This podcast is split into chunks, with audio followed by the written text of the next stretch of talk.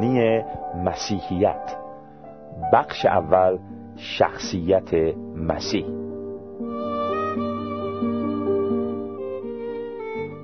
شنوندگان حقیقت جو در دو برنامه گذشته که قسمتهایی از کتاب مبانی مسیحیت به شما ارائه گردید دیدیم که خدا در آشکار نمودن خود به انسان و فراهم نمودن نجات برای جهانیان گناهکار پیش قدم شد و عیسی مسیح به جهان آمد تا هم ظاهر کننده خدا و هم نجات دهنده بشر باشد.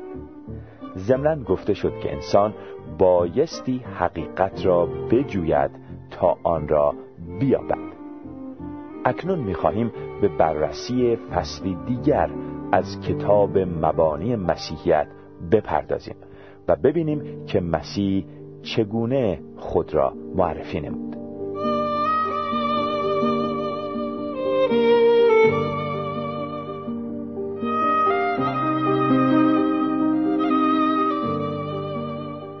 قبلا گفته شد که برای یافتن باید همواره جستجو کنیم ولی جستجوی خود را از کجا آغاز نماییم؟ یک مسیحی پاسخ می دهد که تنها نقطه شروع برای این جستجو شخصیت تاریخی عیسی ناصری می باشد زیرا اگر خدا عمل نموده و سخن گفته است این امر به شکل کامل و نهایی خود در عیسی مسیح انجام پذیرفته است. موضوع اصلی در واقع این است. آیا نجار ناصری پسر خدا بود؟ چرا باید جستجوی خود را در مورد مسیحیت از شخصیت مسیح آغاز کنیم؟ این موضوع را نیز می‌توان با دو دلیل عمده توجیه نمود. نخستین دلیل این است که مسیحیت واقعی در واقع یعنی خود مسیح. شخصیت و عمل مسیح صخره ای است که مسیحیت بر روی آن بنا شده است و اگر او همان کسی نباشد که خود اظهار می داشت و همچنین اگر او آنچه را گفته بود که برای انجامش آمده انجام نداده باشد زیر بنای مسیحیت از بین می رود و رو بنای آن فرو می ریزد مسیح را از مسیحیت بردارید جوهر آن از دست می رود و در عمل چیزی باقی نمی ماند. مسیح مرکز و محور مسیحیت می باشد و مسایل دیگر جنبی هستند. در وهله اول ما نمی خواهیم در مورد جوهر فلسفه یا ارزش نظام عقیدتی و نیز کیفیت اخلاقیات او بحث کنیم. موضوع اصلی ما اساسا شخصیت او است. او که بود؟ دلیل عمده دیگری که در مورد ضرورت انتخاب مسیح به عنوان نقطه شروع برای جستجوی ما وجود دارد این است که اگر بتوان عیسی مسیح را به عنوان شخصیت منحصر به فرد الهی معرفی نمود مسائل بسیاری حل خواهند گشت. اگر عیسی شخصیتی الهی باشد وجود خدا اثبات می شود و شخصیتش نیز مکشوف می گردد همچنین سوالاتی که در مورد وظیفه و سرنوشت انسان زندگی پس از مرگ و نیز هدف و اقتدار عهد عتیق و معنای صلیب وجود دارند پاسخ مییابند. زیرا عیسی در مورد این مسائل تعلیم داد و اگر او وجودی الهی باشد تعالیم او حقیقت خواهند داشت. بنابراین کنکاش ما باید با عیسی مسیح آغاز گردد. و برای مطالعه در مورد او باید به اناجیل مراجعه کنیم در اینجا نیازی نیست که این نوشته ها را به عنوان بخشی از کتب مقدس الهام شده بپذیریم بلکه کافی است آنها را به عنوان اسناد تاریخی که بدون شک چنین نیز هستند مورد بحث قرار دهیم. در اینجا مجال بحث در مورد سندیت تاریخی این نگارشات وجود ندارد بلکه کافی ذکر کنیم که نویسندگان این کتب اشخاصی مسیحی بودند و مسیحیان نیز اشخاص صادقی می باشند و نیز مضمون نوشته های آنان کاملا واقعی و خاطرات شاهدان عینی بوده است. به هر حال در فرصتی دیگر این نگارشات را به عنوان گزارشاتی دقیق که در مورد زندگی و تعلیم عیسی می باشند مورد بررسی قرار خواهیم داد. علاوه بر این تحقیق خود را تنها بر اساس چند متن مبهم و مجزا انجام نخواهیم داد و بر روی مسائل بدیهی و پذیرفته شده نیز تکیه خواهیم نمود. قصد ما این است که به شواهدی که ثابت می کنند عیسی از لحاظ روحانی پسر خدا است. نظم و ترتیب ببخشیم ما تنها با این گفتار مبهم که او دارای الوهیت است راضی نمی‌شویم بلکه می‌خواهیم این امر را ثابت کنیم. ما ایمان داریم که تا کنون هیچ کس چون او چنین رابطه عمیقی با خدا نداشته است. ما به او نه به عنوان خدایی با نقاب انسانی و نه به عنوان انسانی با برچسب الهی بلکه به عنوان خدای کامل که انسان کامل شد مینگریم ما بر این باوریم که عیسی یک شخصیت تاریخی بود که دو طبیعت کامل و مجزای الهی و انسانی را نیز داشت و این دو طبیعت برای همیشه و به شکلی کامل در شخصیت او یکی شدهاند تنها در چنین حالتی او نه تنها شایسته تحسین بلکه پرستش ما نیز میگردد. شواهدی که در مورد الوهیت او وجود دارند حداقل سه نوع می باشد این شواهد شامل ادعاهای مسیح شخصیت او و نیز رستاخیز او از مردگان می باشد هیچ کدام از این شواهد به تنهایی قطعی و نهایی نیستند. ولی به شکل سه محور همگرا ما را آشکارا به سوی یک نتیجه واحد رهنمون می سازند. نخستین دلیل ادعاهای خود مسیح می باشند اسقف ویلیام تمپل می گوید حال دریافته ایم مسیحی که در مورد وجود او مدرکی وجود ندارد شخصیت خارق العاده است که ادعاهای شگفت انگیزی می کرد این امر که ادعاها خود به تنهایی دلیل بر حقیقتی نیستند صحیح می باشد ولی در این ادعاها مسئله دیده می شود که نیاز به توضیح و تفسیر دارد. برای وضوح بیشتر ما این ادعاها را به چهار قسمت تقسیم نموده ایم که به بررسی آنها خواهیم پرداخت. مسیح مرکز و محور تعالیم خود. مشخصترین خصوصیت تعلیم مسیح این است که او پیوسته در مورد خودش سخن می‌گوید. این امر صحیح است که او درباره پدر بودن خدا و ملکوت خدا نیز صحبت می نمود اما اضافه می کرد که او فرزند پدر می باشد و آمده است تا آغازگر و گشاینده ملکوت باشد. ورود به ملکوت خدا بستگی به واکنشی دارد که شخص نسبت به مسیح نشان می‌دهد. او حتی از اینکه ملکوت خدا را ملکوت من بنامد ابایی نداشت. این حالت مرکزیت که عیسی در تعالیم خود برای خودش در نظر می‌گیرد او را از سایر معلمین بزرگ مذهبی جهان جدا می‌سازد. آنان خودشان را نادیده می‌گرفتند ولی مسیح به خود برتری و برجستگی میبخشید. آنان انسانها را به طریقی که خود می‌رفتند متوجه میساختند و می‌گفتند تا آنجا که من درک کرده ام این طریق حقیقت است. اما عیسی فرمود من راه و راستی و حیات هستم.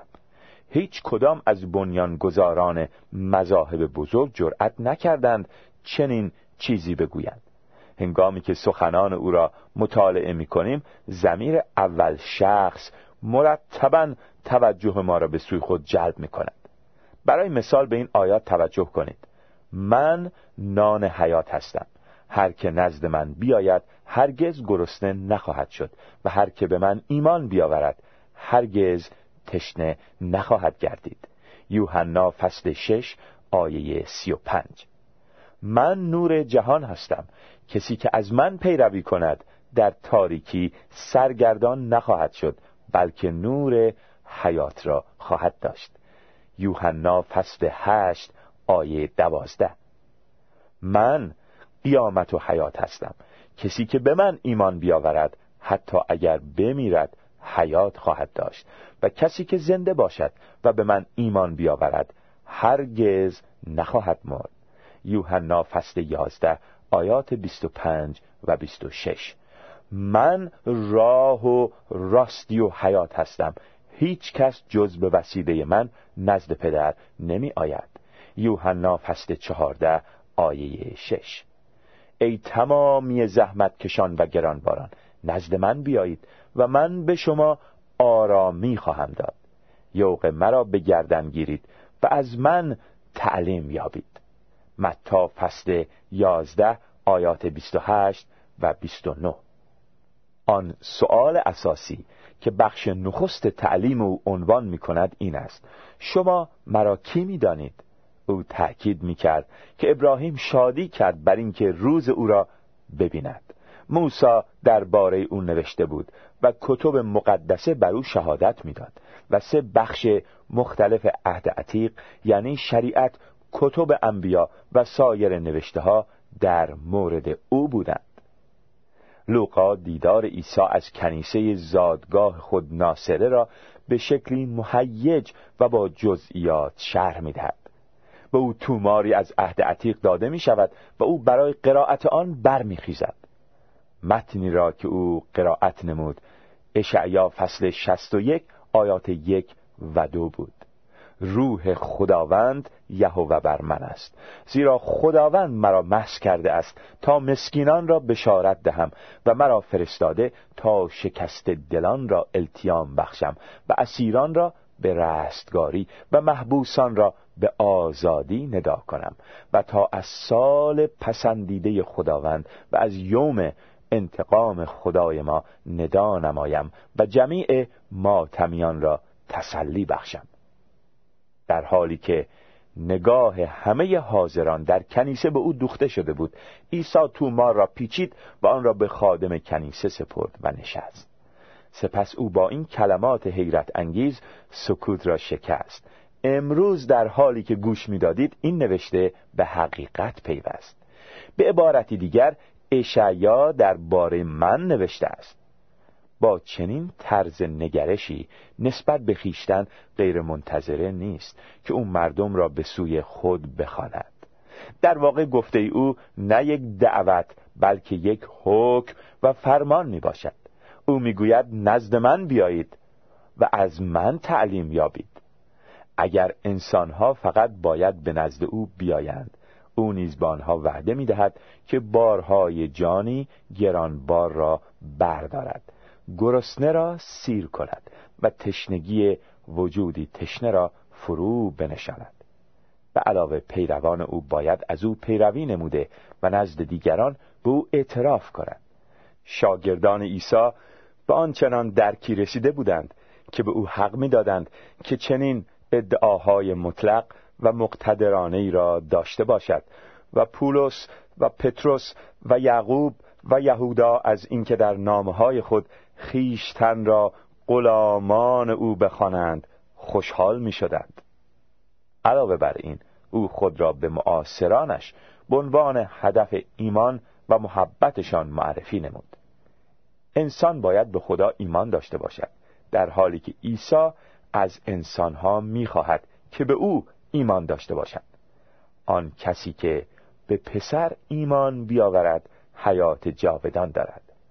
اگر نخستین وظیفه انسانها ایمان به او باشد ایمان نداشتن به او گناهی بزرگ محسوب می شود از سوی دیگر نخستین و بزرگترین حکم عهد عتیق این است که باید خدا را با تمامی قلب و جان و فکر محبت نمود. با وجود این عیسی بی باکانه عالی ترین محبت انسانی را نسبت به خود طلب می کند او فرمود اگر کسی پیش من بیاید و از پدر و مادر زن و فرزند برادران و خواهران و حتی جان خود دست نشوید نمی‌تواند شاگرد من باشد. لوقا فصل چهارده آیه بیست و شش. عیسی آنقدر در مورد نقش محوری خود در نقشه خدا اعتقاد داشت که قول داد پس از بازگشتش به آسمان دیگری را که باید جای او را بگیرد بفرستد. منظور او روح القدس بود. نامی که عیسی در مورد روح القدس به کار می گرفت تسلی دهنده بود که به یونانی به آن پاراکلیت گفته می شود این واژه یک اصطلاح حقوقی است و به معنای وکیل مدافع یا مشاوری می باشد که امر دفاع از شخص را به عهده دارد. این وظیفه روح القدس است که جهان را به حقانیت عیسی متقاعد نماید. عیسی گفت او در باره من شهادت خواهد داد. یوحنا فصل 15 آیه 26 و نیز او مرا جلال خواهد داد زیرا حقایقی را که از من دریافت کرده به شما اعلام خواهد نمود.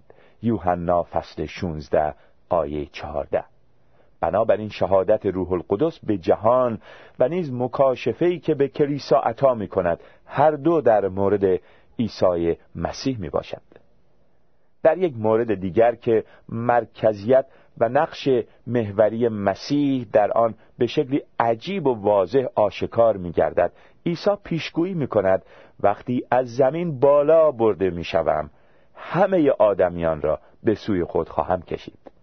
او می‌دانست که صلیب جاذبه اخلاقی برای انسانها خواهد داشت. آنان در وهله اول نه به سوی خدا و کلیسا و نه به سوی حقیقت و عدالت بلکه به سوی عیسی جذب می شوند در حقیقت آمدن به سوی عیسی به معنای آمدن به سوی همه این مفاهیمی که برشمردیم نیز می باشد مشخصه قابل ذکری که تعلیم مسیح با تأکید اصلیش بر روی نقش محوری و مهم مسیح دارد این است که توسط کسی تعلیم داده می‌شد که خود بر فروتنی و خاری تأکید می‌کرد. او شاگردان خود را به خاطر خود پرستیشان سرزنش می نمود و از تمایل آنان در رسیدن به ارج و بزرگی ناخرسند بود. آیا او به آنچه که موعظه می کرد عمل می نمود او بچه کوچکی را در آغوش گرفت و او را به عنوان نمونه برای شاگردان معرفی نمود. آیا او در مورد خودش معیار دیگری به کار می گرفت؟ ادعاهای سریح مسیح عیسی عمیقا ایمان داشت که او همان مسیحی است که عهد عتیق پیشگویی کرده بود و آمده بود تا پادشاهی خدا را که توسط انبیای دورانهای مختلف پیشگویی شده بود برقرار سازد. مهم است در نظر داشته باشیم که نخستین مطلبی که او در خدمت عمومی خود عنوان نمود این بود که ساعت مقرر رسیده و پادشاهی خدا نزدیک است. مرقس فصل یک آیه 15 عیسی واژه پسر انسان را در مورد خود به کار می گرفت که یک لقب پذیرفته شده مسیحایی بود و مستقیما از یکی از رویاهای دانیال نبی گرفته شده بود. او همچنین هنگامی که از سوی کاهن اعظم با لحنی تحریک آمیز مورد سوال قرار گرفت. لقب پسر خدا را نیز که به طور خاص از مزمور دو آیه هفت گرفته شده در مورد خود پذیرفت. او مأموریت خود را در پرتو مطالبی که در مورد خادم رنج کشیده در صحیفه اشعیا نبی وجود دارد تفسیر نمود. نخستین قدم او در تعلیم دوازده شاگردش در قیصریه فیلیپوس به واقعه اعتراف ایمان شمعون پتروس در مورد مسیح بودن او منجر گردید. دیگران تصور می‌کردند که او شاید یکی از انبیا باشد ولی پتروس در مورد او به شناخت عمیقتری دست یافته بود و پی برده بود که او همان یگان کسی است که انبیا به او اشاره کردند. او دیگر تنها یک اشارگر و راهنما نبود بلکه مقصدی بود که همه راهنماها به او اشاره داشتند. کل خدمت عیسی آکنده از آگاهی عمیقی در مورد تحقق بخشیدن به وعده های الهی بود. او یک بار در خلوت به شاگردان خود گفت خوشا به حال آن چشمانی که آنچه را شما می‌بینید می‌بینند. بدانید پیامبران و پادشاهان بسیاری آرزو می‌کردند که آنچه را شما می‌بینید ببینند اما ندیدند و آنچه را شما میشنوید بشنود اما نشنیدند. لوقا فصل ده آیات 23 و 24 اما ادعاهای سریحی را که مورد بررسی قرار می دهیم نه به مقام مسیحایی او بلکه به الوهیت او مربوط می باشد او بیشتر از آنکه ادعا کند که مسیح است ادعای پسر خدا بودن را دارد.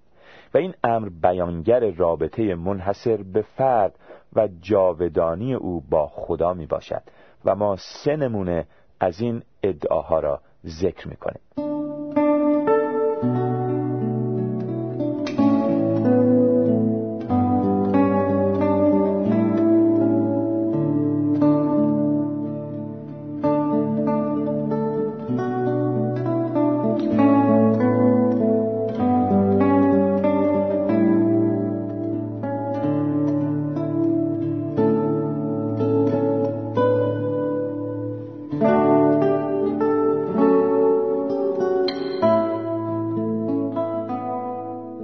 شنوندگان عزیز ما موضوع ادعاهای مسیح را در برنامه بعد دنبال خواهیم کرد.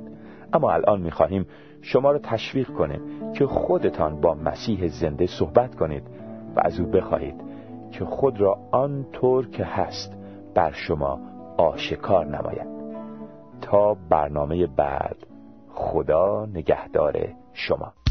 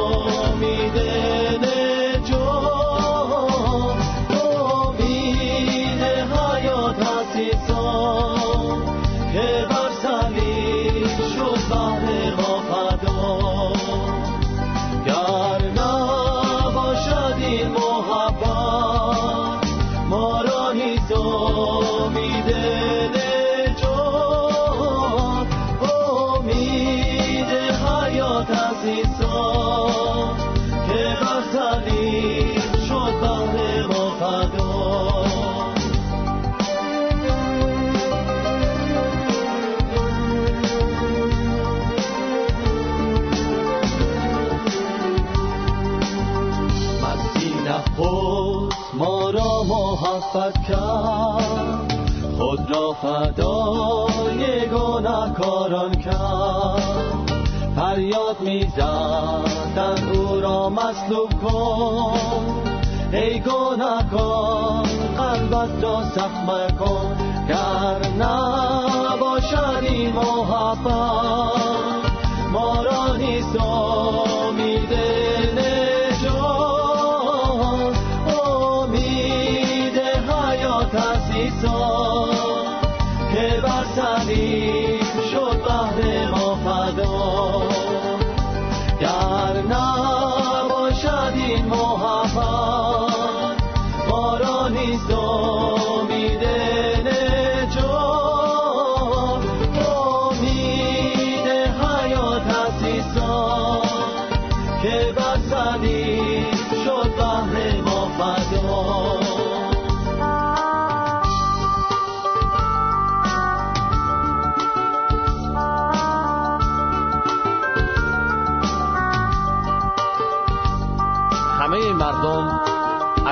بدانند که دم مسیح حیات می بخشد خدا اگر ما را رها کند حیات ما نیز نابود می گردد گر نباشد این محبت ما را نیست امید نجات.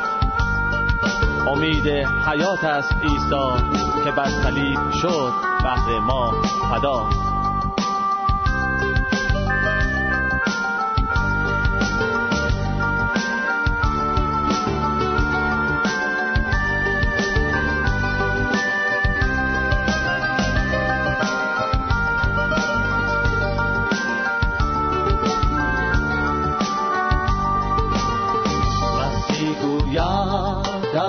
من بیا.